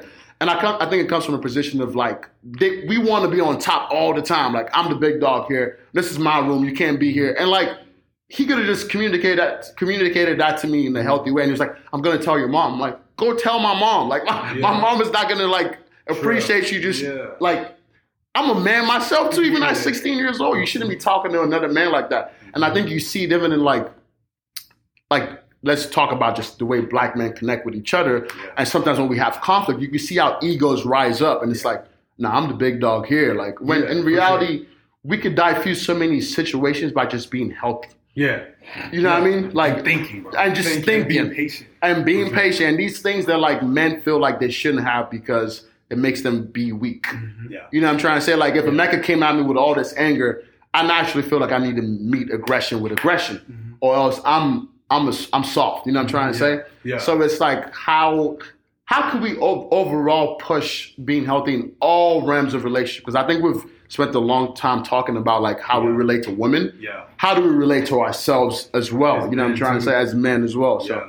I think the, the immediate thing that comes to mind is, you know, scripture says that we're to be um, wise as serpents, but as gentle as doves. Um, Mhm. and uh, Which the- is so interesting, bro. But yeah, yeah, go ahead. No, I- what were you gonna say? I just love that dichotomy, bro. The dichotomy is amazing. I love that. Scripture's I full of it. love it. It's, it's so much. Par- I it's so much both. stuff that just it seems like it's contradictory, but Yeah. it's there's so not. much truth in paradox, though. Yeah, Life, 100%. life in general is a paradox. Yeah, Yeah. But um, one of the things I was going to say is is that the the reality of that verse is that as a man, you have to understand how evil the world is, Mhm. right? Because the world and society almost, if if you're not thinking on these higher levels of, of spiritual well-being if you don't have a relationship with god or jesus christ if you if you're not thinking in ways that are about you know flourishing of everybody you think in the tertiary thinking which i call the laws of the jungle Mm. so when I when I say laws of the jungle, I mean all that alpha dog stuff. You know what I'm saying? Like I got my, you know what I'm saying? That's the laws of the jungle because when Yeah. you look at animals, it's about Yeah, who's survival. bigger and better, Yeah. who got the biggest whatever. Primal. Primal, yeah. And and so you have to, you know, as human beings and you know, folks that again, you know, particularly people that have a relationship with God, Mm-hmm. you have to think on a higher level. Again, wise as a serpent, gentle as a dove, understanding the laws of the jungle, and you might have to flex on somebody, Mhm. particularly because one of the things that Christian guys I think run into a lot, or guys that you know even spiritual guys run Yeah. into a lot, is that they think that everybody's like that, Mm. and the reality is, that there are men that only operate on the laws of the jungle. Yeah. So as a- you. If you want to be a nuanced, well-rounded man, you Yeah. might have to flex Oh, on somebody. You, oh, I You know what I'm saying? Yeah. You might have to be as wise as you the serpent on these. You do. You know? You do. You know? And I feel like that comes down to discernment too. Discernment on the And situation. for Discernment and strengthening your ability to listen to that discernment. sure. too. Yes. You know what I'm saying? Like Yes. there, there- it's, it's a muscle. Discernment is a muscle. hundred Yeah. percent. And and it might come a time where you have, like I said, man, like there are people out there that want to harm you Mhm. and everybody you came with, Mhm. everybody that you're responsible for, Mhm. and you can't be so heavenly minded that you're no earthly good. Punched in Yeah. the mouth. You understand what I'm saying? You get your ass punched in the mouth. man, Yeah. man, Yeah. we ran into it, man. I'll tell you a story, man. We we were we were at Baskin Robbins on a date. Just left the zoo, took my nieces, took them back to the house, Mhm. pulled up to Baskin Robbins up in Antioch, man, right over there by the Wendy's. You know what I'm saying? By school. Yeah, yeah, Went up to yeah, that, you know, Okay, okay. and uh, pulled up to Baskin Robbins, and um, you know, this, this this guy, you know, he's dressed as a girl, but that's inconsequential. But he pulled up and had a knife. Pulled up on us with a knife. We were oh, in the car and we didn't know it at the time, but he was knocking on the window asking me to roll it down. And I just I had something in my my, my spirit, man, this discernment, you could say. I just like, no, like normally I will. Like I'm I'm a very open guy, like I'm, Yeah. I'm an honest guy, you know. And there was one point in my life where I was one of those guys that was I'm so spiritual. Everybody, everybody's cool, everybody's great, we chilling. Nah, but there's people that operate on the laws of the jungle, Mhm. flesh. Mhm. You know what I'm saying? Mhm. Walk by the spirit, you won't fulfill the desires of the, ple- the flesh. There's some people that only operate on Mhm. the flesh. Mhm. And so I had some discernment. I said, I'm, I'm not going to do that. It wasn't until we got to the stoplight that I saw the switchblade in his hand. That's You know what I'm crazy, man. Um, and it, we went and got gun permits. Mm. And I told Leah, I said, babe, I'm not a like a shooting guy. Yeah. Yeah. Not a killer, but don't push but, me. but, but, but everybody else seemed like they want to. so I guess that's what So I I got gotta to do. You do know all what I'm saying? I'm keeping this. down. I'm, I'm, not, I'm keeping this to you Damn. not because I'm petty, but because you're petty. Right. You know what I'm saying? Yeah. and, and I think I think the important lesson in that is like to understand like we could be spiritual, but we also got to understand that we we live on Earth. Come on, bro. You feel me? Come on, bro. We live on Earth. Like we we have the capacity to still be spiritual and have that Yeah. connection to God. hmm hmm But remember where you live at. Come on, bro. Gotta eat. you live, Gotta you eat, live on Gotta this protect place. yourself. Yeah, Oh, man. You protect yourself. Yes, sir. You can't be you can't be prey out here, man. Yeah, You cannot man. be prey out here. Yeah. And I think it flows Yeah. back to the it flows back to the concept of like I think there's like I said I think I've said this quote on this podcast before. It's like you could be a whole wholesome, um, have good energy, you could be this evolved person, this good Christian, Yeah. but you still have to tell you still have to have the power to tell people, man, you're not gonna do that to me. You're not gonna- yeah. You're not gonna do that to me, you're not gonna do that to my family. Mhm. So it's like, and I think you made an ex- excellent point where it's like there's so much truth in paradox. Yeah. But sometimes people try to make these things so mutually exclusive that they Come miss the little, like the Yeah. crooks and the nucleus that is Yes. right there that has all the truth in it. Yes. And and that's what, like, for example, like there's like when you think about street dudes or whatever, there's a lot of good in like that principle and like the things they abide by and mm-hmm. like Code. protection and code and all those Yeah. things. Yeah. And there's a lot of good things in like being a Christian man and all these things. But if you operate singular singularly from either, Either one, one. You gonna get hurt out here. Some kind of way. If if Some you're kind of way. a street dude, if some, something's gonna catch up to you. You're gonna mm-hmm. either gonna get killed or you're gonna end up locked up. Yeah. If you operate strictly from like, oh, and this is what I noticed from I went to school at Trevecca. It's like Nazarene school. You meet a lot of these dudes where like they're like some situations. I'm like, let's just Talk about it, They be like, let's just Talk love. Yeah. Let's just do this. Yeah, Let's just. I'm like, fam, this dude just did some crazy stuff to me. You gotta and you're telling out. me like I'm just gonna be like, I'm gonna pray for you, fam. Like, I'm like, nah, like what you mean? Man. We could we could have a healthy Yeah. conversation. I can still tell you, fam, this is like there's a line there. You're not gonna Yeah. cross that ever are- again. Yeah. Like legit. dude, crit- and, and this is the thing. I'm so tough. Like I'm so tough on uh, men that are in church um, because they they they say that they're doing this because they're trying to act like Jesus. But I'm like, y'all y'all y'all didn't read all of Yeah, it. man. You you Yeah. just read the part about turning the other cheek, but you got to read that in context. Right. You know what I'm saying? Right. He's saying because y'all are out here trying to always retaliate. It's sometimes it's not about that. Yeah. But you got to remember the same Jesus that said that also pulled up on the money changers at church and said, flipping over tape. Y'all not he created a whip and said, Y'all not about to do this in Yeah. here. He told Peter, Mm. Peter pulled up on him and said something. He's And I like, think- Get behind me. and Satan. I, and I believe that's an act of love too. it's an Mm. act of love. I think that's, That's- an act of that's love. a brilliant- you got to understand, Yeah. bro. Love, love is is an action verb anyway. Mm. Yeah. We as Westerners have have adopted the Greek and Roman philosophy of love, which Mhm. was an emotion that you you you it just invaded you and you couldn't help yourself. Mhm. But love is an action verb, which means sometimes I have to punch you in the face because you were trying to do something to my wife Yes. and kids, Who I love. Who I love. Yes.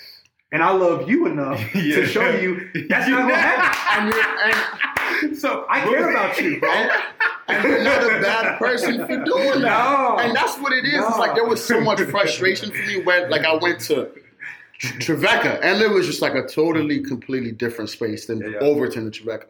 And like sometimes I would just get labeled as like this wild person because like I wouldn't I wasn't with the bullshit. You know what I'm trying bro. to say? Yeah, yeah. And so it's like they they created this perspective that like this Yeah. Christianity and being a Christian man was this soft, this like, oh my God, let's kumbaya, let's hold hands. Nah, bro. Like um Emeka punched me in the mouth, oh brother, let's pray. Like what you mean? Like, like that's stuff Nah, like that. man. So it was like that that whole thinking was just like very like it was just very frustrating for me. Yeah. So I, I'm happy you brought that up. So now I could just get get that Know off your my chest. chest. You know? I feel you, bro.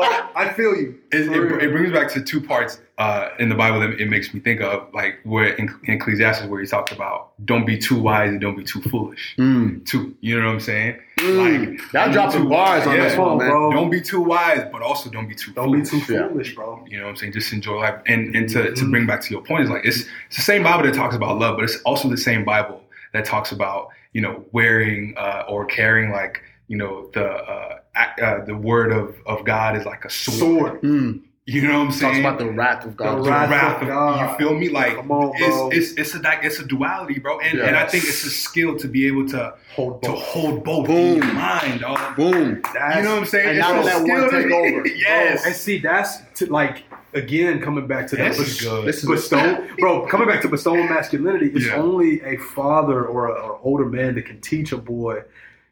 I understand your desire for conquest. Let me channel that into like something creative, Mm. something that's going to build a household. and also not Yeah. demonizing him too for Yeah, having for that. having that. Yes. And that's what I'm saying. That, that's what I'm saying. We're at in the culture right now. We're at a place where you got to pick. It's either Mhm. you hand your balls to the world, or you hold them and you flex on everybody. And it's like, bro, I can have my balls and still cook Yes. you a five course Yes. meal. Boom. Yes. It's not either or. It's not mutually You know what I'm saying? And that's and again that plays into the politic conversation because it's Sure. like the conservatives are like, yo, we either gotta open back up for the economy. That's what we gotta do. Yeah. And then the liberals are saying, but you don't care about the health. Yeah. It's like, bro, like for me, like I care about both Yeah. because I know that the, the guy that's conservative is thinking along, you know, maybe you say kind of baser level, I've got to put food on the table. Yeah. The other person is coming from a perspective of, man, like, I don't want people to be unsafe. I don't want people Yeah. to be unhealthy. Mhm. Both And of those are them really good good things. Bro, those they both both, good they both have really good hearts. Yeah. And the reality is the corporations that are behind either one of Mhm. those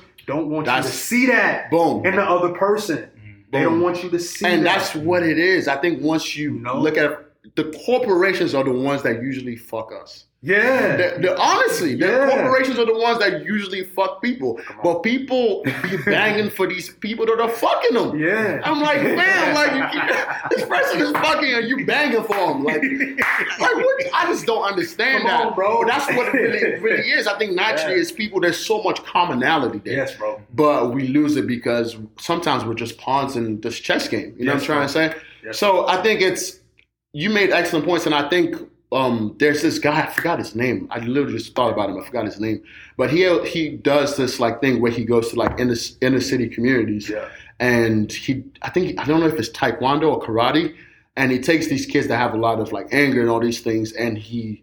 You've definitely seen him. He's gone Black dude? viral. Jason, Black dude. Jason Wilson. Jason Wilson. Jason Bro, Wilson. I'm cool with his daughter. It's crazy. That's what's up, man. Jason Wilson. He's a cool guy. cool ass job. Listen to a lot of his podcasts, but he Yeah. brings that and he channels it in such a healthy way. Yeah. So he doesn't demonize them because they have all this anger Yeah. and all this testosterone and all these things, but he shows them the right way to channel it. Yeah. So I think a lot of the things we're talking about, femininity, um, masculinity, politics, liberal, conservative, is finding a way to channel channel these things and finding the middle ground and how we could operate holistically without letting one completely take over. Yes. Because too much of anything is bad. Is a bad thing. I'm gonna give you I'm gonna give you a quick recipe and then we can jump into the next thing. I'm Yeah. gonna tell you the best thing you can do to unplug from the matrix.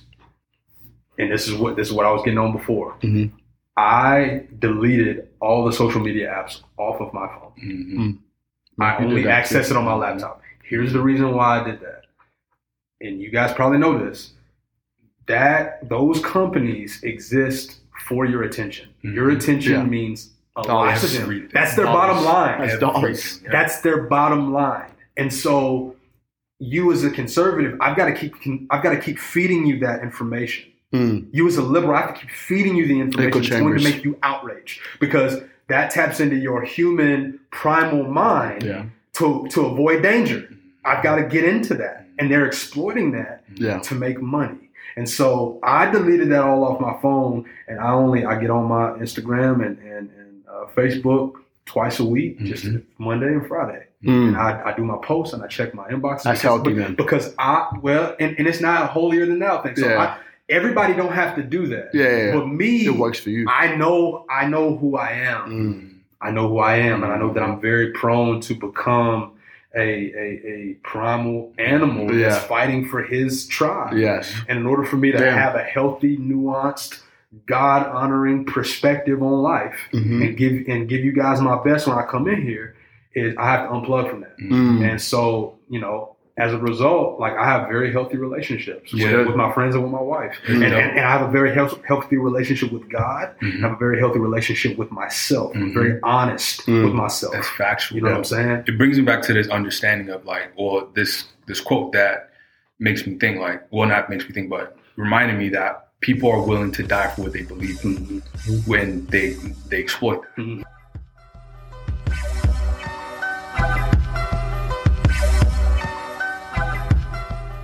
This is part of evolving. Understanding good and evil are both necessary. For, you know, I've always believed that for anything to exist in this world, they must have a purpose. They have to serve a purpose. And just because we can't see it doesn't mean that it doesn't have meaning, right? Our job is to find the meaning. The older I get, the more I value the importance of, you know, necessary evil, quote unquote. The good news is that we have the capacity to hold both truths and still being able to choose what way we want to go and what path we want to go down on. Kind of like what Vic said, there's there's a magnificent amount of truth and paradox. I think it's important that as we get older, we're able to be more open minded to being able to hold both of those in our minds. All right, so what's coming up next? Growing up black in America, um, the challenges that are faced with that. And, um, you know, we understand obviously everybody struggles, but, you know, with this conversation, we want to definitely highlight the nuances associated with the black experience in America, really, from Jonathan's perspective. So it's really interesting, and I think you'll like it. So one thing, I, last thing I wanted to touch on real quick was, um, like, really talking about the dichotomy between like growing up here Yeah. as a black man hmm and the challenges that come with that, Mm. and us really talking about you know growing up in the African culture I truly do think like we're black. Like Mhm. at the end of the day, there's there are similarities Mhm. within that. You know what I'm saying? But I think it's really interesting to to understand the differences and Mhm. like the the the nuances that come with living in just two completely different cultures. Yeah, for sure. You know what I'm saying? Because I was thinking about this last night and I was like, yo, black men genuinely have to go through more. I don't I wouldn't say more than like sub-Saharan African men, Mhm. but like on top of just the struggle of just becoming a man, Mhm. you gotta add in like an extra Mhm. uh factor of race. Yeah. You know what I'm saying? Like Yeah. yeah. like that's like an extra yeah. thing you a whole in. other thing. Yeah. You feel me? Yeah. Yeah. and and I didn't and I was just looking at the differences, you know, because I consider myself an African American, right? Mhm. Still having my African roots, Mhm. but I know I grew up in an American culture, Mhm. right? Yeah. and just looking at that dichotomy in itself. Mhm. You know what I'm saying? And it's it's really interesting, man. So Mhm. how would you how, what, talk to us a little bit about like that experience growing up in America as, a black as a man? yeah. Yeah. Um, who said this? Tobe Nwigwe. He's an artist. Hey, Uh, turn up. He, he, he said he thinks nice. he thinks every every black man needs to get uh, therapy. Mhm. I agree, man. And I think you know I, I think that he said black people in general, but Mhm. but I, I'm gonna say black men um, need that um, because number one, the idea of race is like constructed. Like Mhm. ethnicities are like real; they're Right, biological. Yeah. yeah. But like the idea of black and white, Yeah. that's like that's something that we created. Um, you know what I'm saying? As a, as a form of competition. has no scientific like foundation. So, it, it, interestingly, it, it has philosophical roots, but by a guy that claimed to be a scientist. So, Charles Darwin and the Origin of Species. Yeah, The, origin, the Origin of Species, the full title of that, and you can Google it, I can't remember the full title, but the, it was uh, The Origin of Species and the uh, Competing Natures of Races was actually the full thing. So, when you Wow. read that, I haven't, I haven't read the entire thing, but when Yeah. you actually read it, the, the idea was how can we um, understand how um, not only animals have evolved over time, but how they actually compete for resources. Mm. And that gave way to um, racial theories. racial theories, eugenics, all of that. Yeah. Um, It was all the offshoot of Charles Darwin. And I'm not, you know, Charles Darwin provided us some really interesting explanations Yeah. on how things adapt to their Mhm. environments. But one of the things that it gave seeds to was the eugenics movement, and, Yeah. the, the, and, and then later on the Nazi movement, and all that. Yeah. And so, Yeah. I just recently found that out. it's crazy. I recently just found that out like literally It's a week ago crazy. that like Dar- like Charles Darwin set the precedent for a lot of racial things. Yes. Yeah, I didn't. Ne- I never knew that To like I was Yeah. listening to a pastor talk about race. and he, Oh shit. he yeah, talked about it's that. next level. But well, Yeah. and, and, and one of the things that that his theories gave way to was the idea of, um, and it's really because there, there's there's two theories. There's one theory Yeah. that says that black folks genetically are the superior race, Yeah, and then there was another one that suggested, yeah, but they're the intellectually inferior. yeah. race. That white people are, are inherently um, smarter than black people. And so we have Yeah. to we have to experiment with them Yeah. genetically, and that gave way to a lot of like the, the Tuskegee things, project. yeah. The Tuskegee project. Are you familiar with this? Or not Tuskegee? What was it? The it was they were running experiments on black people. I can't Oh, remember what it it, was. was. ah, It's not mm. Tuskegee. It was I like a can't remember what disease thing they were putting into black. Yeah. Was it syphilis? It might have been, bro. It was something like that. Y'all need to I've research. heard. I've, I've I- heard. I've heard about that. It's crazy Yeah. what happened. They ran experiments on us Yeah. uh, because they they they they they wanted to see how it affected us. Yeah. and and so the, the main It's point crazy, man. It's like crazy. it's wild. The, the, the, the, the partic- so answering your question because I could go. I Yeah, could go on we for could go. We could go on for days about this as well. The, uh, the thing that I want to drive home about uh, uh, black men and that particular struggle and that particular experiment experience is that um, we have been divorced from our inherent worth and our inherent value. And I think that one of the beautiful parts about the faith in Christianity is that it's one of the only ones that you have a connection to God simply by your being. Mhm. Right? You're created in the image of God. Mhm. And so you're able to kind of think about that theology all day long. And I think that that, if you take that and you put that on the black man, you now you have a reason to exist beyond your sexuality, a Mm. reason to exist beyond your athletic prowess, a reason to exist beyond your ability to create good music. Which, by the way, all those things are Good things. good things and and a part of that image bearing situation but it's not those things aren't commodities to be exploited by people to earn revenue those are things that are unique and beautiful and great that god gave you Mm. and you can use them for your benefit but understand that's you're not limited to Yeah. that like you're a soul and i think that that's one of the things that that black men miss and that's one of the things that black why black men i think don't um, take very seriously their need to invest in creating a family unit and creating a household name. For sure. Because I'm gonna tell you, um, white folks understand that. Mhm. White folks understand that theology very well, hmm and they have. I'm not saying that they do it perfectly by any means, but I'm saying that a lot of the ones that I've talked to understand that, and, and they've passed that idea along, whether they recognize it as Christian or not. They've passed that along. They've created this generation of generational wealth and of not just money, but of understanding of inherent human value and Mm. human potential.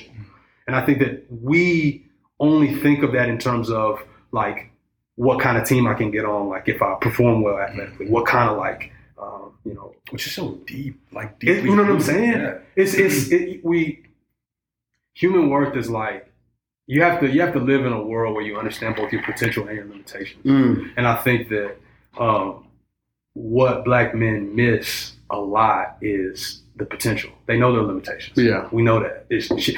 White people out to get us. Yeah. These people out to. We know that. It, everybody Yeah. talks about that, but nobody, nobody, nobody talks about the potential Yeah. because I and I joke with people all the time. Uh, we have the sauce. I believe black Oh, people definitely. have the sauce, bro. Definitely, definitely. And I've said it for a long time. The reason that I know is because Elvis Presley knew. Yeah. You know what I'm saying? The reason that I know is because these record labels and these these the NBA, they all know. Yeah. They all know that we have a lot to bring to the table. Mm. And it's important for us to know that. And the question is, why are we not talking about the potential? Why are we talking about the limitations so much? And again, it goes back to the corporations. You, you, you, corporations and governments benefit of you knowing your limitations because then you can trust them. You see what I'm saying? Follow what I'm saying. You can trust them to break those limitations. Yeah. You know what I'm saying? But when you focus on the potential, now it's on me. Now I have to say, okay, I know the limitations. How can I exploit my potential? And, and what is my potential? What, what, what can I bring to the table Yeah. for my own benefit? And I and, and I'm very passionate about that, bro. I, I, I, Yeah. I, I it, it brings tears to my eyes because I've got I've got little cousins, Yep. I've got I've got nieces, man, and um the uh and I'm gonna just say this, you know, I'm, I'm a cousin. I don't normally cousin, you know, y'all might remove my Christian card, but the, but the shit that um, black men and women are up against um, by only focusing on their limitations will inevitably make the, the powers that be more powerful because Mm. they will always look to somebody else to fix their situation. yes. And I'm not a pull yourself up by your bootstraps. Yeah. I'm uh, turn to your mother and father and ask them for help. Mm. That's, That's that's that is a brilliant way to put it's not an the Western idea of pull yourself up by your bootstraps is very individualistic. Yeah. It's not real. It's not real at all. It's not real. But what's real is saying, Mom and Dad, I I need you. Yeah. You know what I'm saying? Support system. I need you to help me understand who I am as a man. Help me understand who I Yeah. am um, and my potential, where I come from. What's Mm-hmm. what, what what do West people do? Yeah. What do Tasato people do? What do Acoma people do? I need you to show me that hmm so that I can continue to build what you guys And expand. to build for me. You know what I'm saying? That's that's brilliant, and I want to touch on a couple of things you said and just kind of build from it. Yeah. And I agree. I think a lot of it is happens on a subconscious level. I think MLK said um, that if you look at our lexicon, even the way it describes things, it's inherently racist. Like if you look at like the, you look at the dictionary, and you look at white, it's always like flawless, beautiful, pure. You look at black, it's dark. It's um, right. so like even like the adjectives are denigrating the people that it's referring to. Yeah. So like there's Yeah. this thing where like a lot of lack of self worth in the black community comes because they've always seen themselves as being inferior. Mm-hmm. And I think, like you said, I think it's important to understand like yeah, we've we've gone through all these all these things, but now actually leveraging that potential into Yes. the opposite way. Yes. And I think we do ourselves a disservice when. I think it's important to talk about those problems and actually break them down. Okay, sure. is these are the shackles that are holding us down. For sure. We're not operating from a perspective of like these are the shackles and I can't do anything. But these are the shackles. How can I create an avenue that I get equity in the system, but also push my family and push us in the right direction? Because, like you said, I think sometimes there's so much anger and there's so much just like resentment that comes from that and like that being subjugated for so long that sometimes it's it just kind of operates as a crutch Yeah. and like you never move. You know what I'm trying to say? Because you're so angry at You're these angry. things that you don't Yeah. leverage the healthy emotions to go to another direction. Yes. So it's like I think you did a brilliant, d- brilliant job of explaining it, explaining it from the perspective of like, okay, yeah, these things are against us, Yes. but how could we start looking for solutions? And you mentioned that at the start, where you're a solution based person. Yeah. How can we look for solutions? Yes. Because, like you said, the powers that be, that thinking is only gonna, it's only gonna help them accrue more power. Yes. You know what I mean? Like Yes. it's only gonna like we've seen it for generations and generations and generations of people acknowledging these things and like trying to fight back at it, but it's just getting worse and worse and worse. Yes. So it's like, how as black people and as black men, how could we, how could we be the ones that um, I'm looking for the word I can't think about it right. Yeah. How could we be the ones that like intentionally push culture and push ourselves in the right direction? Yeah. And I think it comes down to us as men. And I think it flows on that partnership model, but understanding our roles, operating in that in a healthy space, and creating healthy families Yes. in which we can expand Yes. blackness. Yes, bro. So, Yes, bro. Which goes back to what you first said was everybody like black men need therapy. Oh, Like, oh, for sure. man. Yeah. Therapy, bro. Yeah. We got, we got post traumatic stress. A Yeah. lot of us. And one, one thing I, I, I think about a lot is, you know, going back to when, you know, slaves got freed, Mhm. right? Mhm. It's kind of like, from my understanding, and I could be wrong, Mhm. it's almost like, oh, we signed this paper and you're free. Mhm. Yeah. You're free to go. Yeah. That's it. Yeah. Now, one thing I've noticed is when you've been living for a certain way for a very long time, Mhm. to transition to something else is Mhm. very, very hard without therapy. Mhm. Mm. And so, and so I feel like going back to that point, Mm-hmm. and I talked to this, you know, a little bit with my girl, but it was like, nobody really gave slaves like a post-slavery therapy session. Come on, You man. feel me? Hey, and, and Which, is- which is because they're now translating, Yeah. they're they're transitioning into a com- like for the most part, a life that they really weren't used to. Yeah. which is Oh, oh, shit, yeah, like I don't have to right. be a slave anymore. Mhm. And I also think that like translates generationally, Yes. right? Yeah. which Epigenetics. is epigenic would then become what it is now. Yeah. Which I think that which is good now that we're realizing we need therapy. Like Yeah. therapy was what we needed like 200 years ago. Yeah. Yeah. But it's cool now that we're at least in the right direction. pushing in the right direction. Like, So, to um, further emphasize the point I was trying to make, there's something called the post traumatic slave syndrome. So, this is actually a theory that was coined by Dr. I may butcher her name, Dr. Joy DeGruy. I think I got it right. Dr. Joy DeGruy. Yeah, I got it right. Okay, so what this does is it explains the etiology etiology which is basically like the set of causes of many of the adaptive uh, survival behaviors in the american african american communities uh, throughout the united states. So she actually did a lot of research and went all the way back to like you know different parts of africa um, when we had like cattle slaves and you know things like that. Well chattel slavery sorry and you know how that perpetuated over time which is really really fascinating to know to to you know have this understanding that you know there are certain behaviors that are in, that are you know embedded in our DNA that literally could be passed down. And you know what Vic was talking about with epigenetics. So this is something that really supports the point I was making. Um yeah keep listening. And I got one thing to say to that. The one and one and one thing I will say to that is um I the the the interesting part about when you follow the trend of the popularization of Mhm. therapy, Mhm. um, not really with us, but definitely with like uh, white folks, the suicide rates haven't gone down; they've gone up. Mm. And so the thing the thing that I think is interesting about therapy, I think the reason why therapy got more popular is because because it's talk therapy. It's just talking, like you're talking to a friend. The reason why it's so popular is because we don't talk. Mm. Men particularly don't, Don't talk, talk, yeah. to each other Mm. about what's going on. It's all, yeah, man, works good. Straight. Has some sales. da. It's Yeah. flexible. It's like, no, man, but like, how are you really doing? How you, you know what I'm saying? Like, you you seem you seem tight. What's what's going on? You know, ah, man, like me and my wife, man, like Mm. she stepped out on me, man. I just, I, we're not having that conversation. Mm. And I think that one of the when when black folks did get freed, one of the reasons I think because that that was that that happened. What was uh when was that? Uh, 18, Eighteen hundreds, Yeah. late eighteen hundreds. Yeah.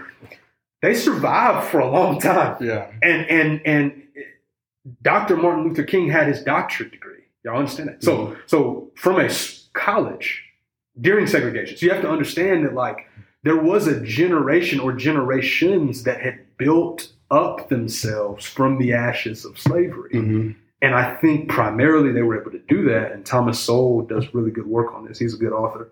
Um, a little bit more conservative, so you may not like him, but he's, he brings out he brings out. So you may not- you may not like I am more progressive, Some people may not like him. Yeah, if you're more progressive, you may not enjoy I'll, Thomas I'll, I'll check it out. It's good, but the, the but the main point that I want you guys to take away is is from that he he brings up a point that says you know after slavery the black family was able to survive two or three generations. Mhm. Um, he follows, and he's a he's an economist by trade.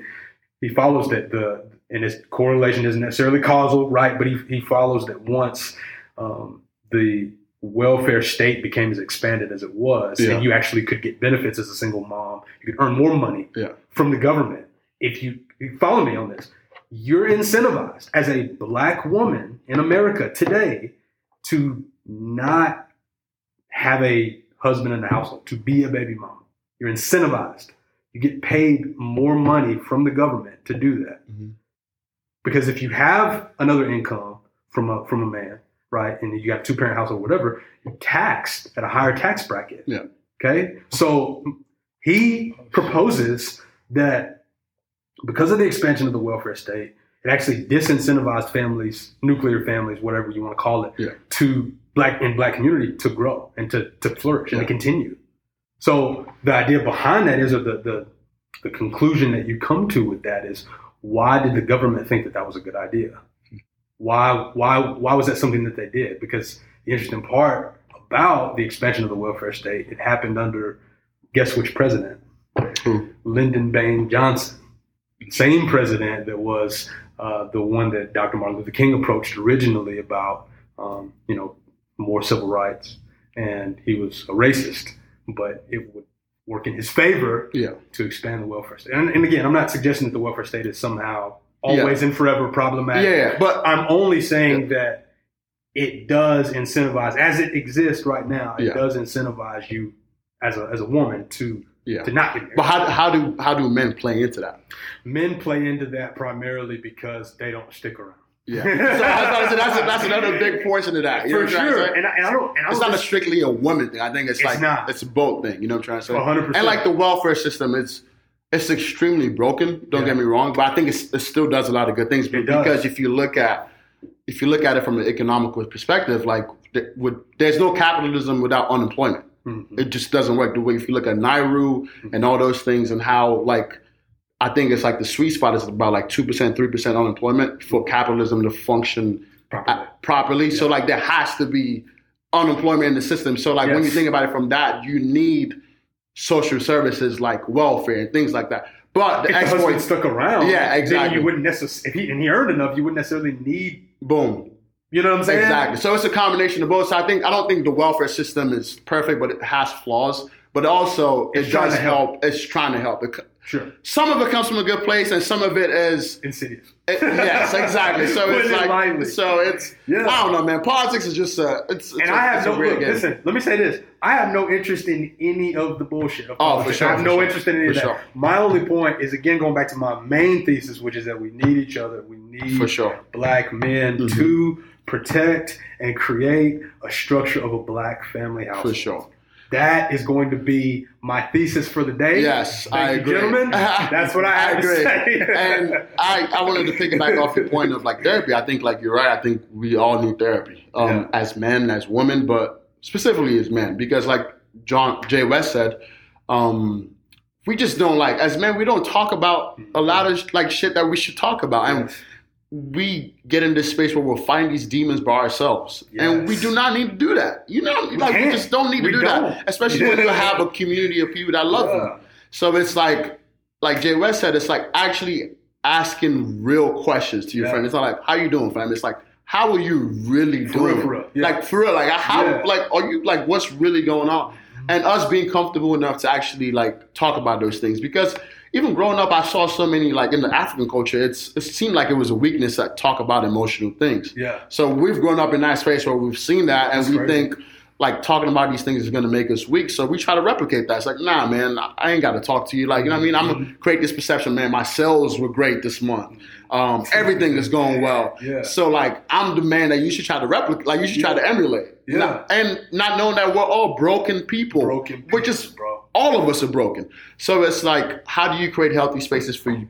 Like I said earlier, the relationship between men itself has to get healthier. Yeah. We gotta we gotta be able to engage in these conversations and not and not judge, Mm-hmm. but also just create a safe space for us to bounce ideas off each other. And Yeah. sometimes it has to be this self kenosis thing of just letting everything go. Because I think that's how we become healthy and that's how we change a whole generation of men. Yeah. So Yeah, man. that's my thesis for the day. yeah. I love This love has it. been fun, dude. Man, we appreciate you coming on, my guy. I appreciate you guys. Always having me. bring in like That was good. phenomenal information, just a great perspective. And I just enjoy just, you know, watching y'all talk. It's, it's really cool. Real shit, it makes me realize how dumb I am. it makes me realize, like, damn, like, your boy really need to, like, up his game on, like, some shit. You know what I'm saying? Vic, Which is Vic was. Vic was flexing hard. Nah, he was Vic was flexing, bro. it? Uh, mis- Miscegenation. mis- Mis- hold on, wait, what did he say? That's the word of the, that's the word of the day. What was Mi- it? misceg- Miscegenation. Miscegenation. Stop. We don't even know what I've word never, it is. I've never heard But that I've word. never heard that. I Not don't even know how to spell it. Not one time. I don't even know what Yeah. like what the fuck. You know? Yeah. A miscegenation. That's how I'm sound. How funny, man. So like you need a uh what's what's the So you need some glasses Uh, to say that Boy, word. he need, yeah, he need a That's cardigan and a pipe with his glasses on his legs crossed. Look like it's a and a bow tie and a bow tie. With miscegenation, yeah. Oh, that was funny, He man. like, like, Oh my god. oh, My G. God. Hey, we appreciate it, bro. And that's a wrap. Okay. oh. When I don't finish, I be ha. No yawa. But further, we thank you so, so, so much for listening all the way through. It means more than you can ever imagine. The fact that you guys listen all the way through probably means that you like us, even if it's a little bit. So go ahead and subscribe, leave a review. We're definitely going to read it all. And follow us on social, specifically Instagram at Village Boyz Pod, at Village Boyz Pod. And it's, it's with a Z, by the way. Um, and most definitely, and more importantly, we shall catch you on the next episode. Oh, yeah. Vamos.